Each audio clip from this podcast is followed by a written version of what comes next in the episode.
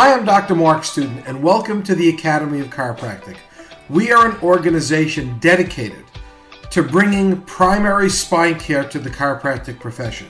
What primary spine care simply means is making you the first referral option for lawyers, medical specialists, medical primaries, urgent cares, and emergency rooms for everything spine short of fracture, tumor, and infection.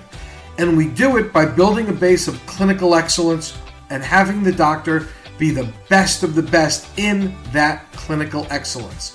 So sit back, listen, and enjoy.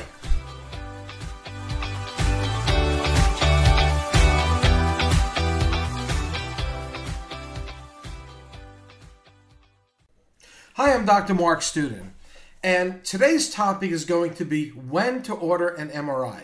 Now, I happen to have listened to another uh, so self-proclaimed guru in the industry who says, "Listen, when you need an MRI, if there's a range of motion that's off, or if there's a reflex that's aberrant, um, or if there's some sensory aberration, that's all you need, especially in a personal injury case. You have to make that lawyer happy and order that MRI. Well, I want to share with you that that's not true. There's uh, clinical standards, there's academic standards, there's literature standards, and you don't want to be an overutilizer. You don't want to be run a mill for the for the for for lawyers, um, and you don't want to be labeled as someone who doesn't understand clinical acumen. This is about being the best of the best through clinical excellence. I am an aggressive diagnostician, and MRI is one of the most important tools that I utilize. But let me make something clear. You never, ever, ever, ever, ever, ever, ever, ever order a test because it's going to help the case. Ever. You do it because it's clinically indicated. The second you do that once, you've crossed that line. That lawyer is going to own you. The insurance company is going to profile you. And let me tell you, every time you have another personal injury case, your word's going to become le- worth less and less. You stand a greater chance of being audited, SIU coming in, looking at your pattern of relationships and referrals. So you, you don't do things that aren't clinically indicated. Let me make this abundantly clear. If there is any myelopathic component, and when you have myelopathy, and unfortunately too many doctors don't understand what that means, myelopathy is cord compression with ensuing neurological deficit distal to the level of lesion. So if you have any spinal cord signs or symptoms, if you have any significant radiculopathic findings, motor, specifically motor, or significant sensory, significant areflexia, a foot drop, then you order an immediate MRI. You do not pass go. You shouldn't be adjusting your patient until you know why.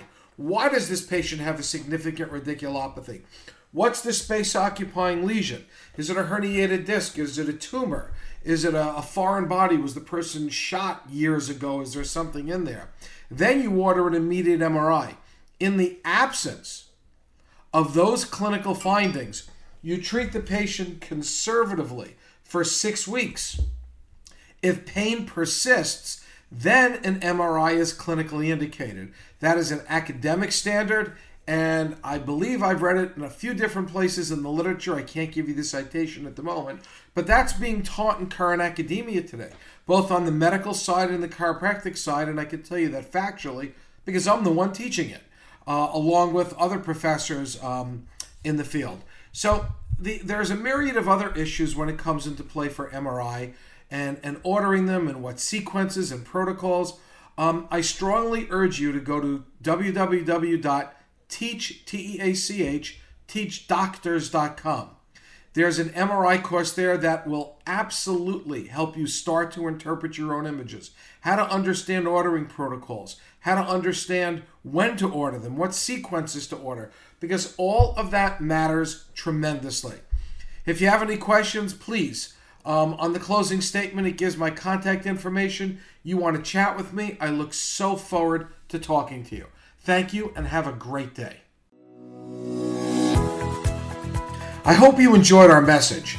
If you have any questions and you want to chat, call me 631 786 4253, or you can find me on teachchiros.com.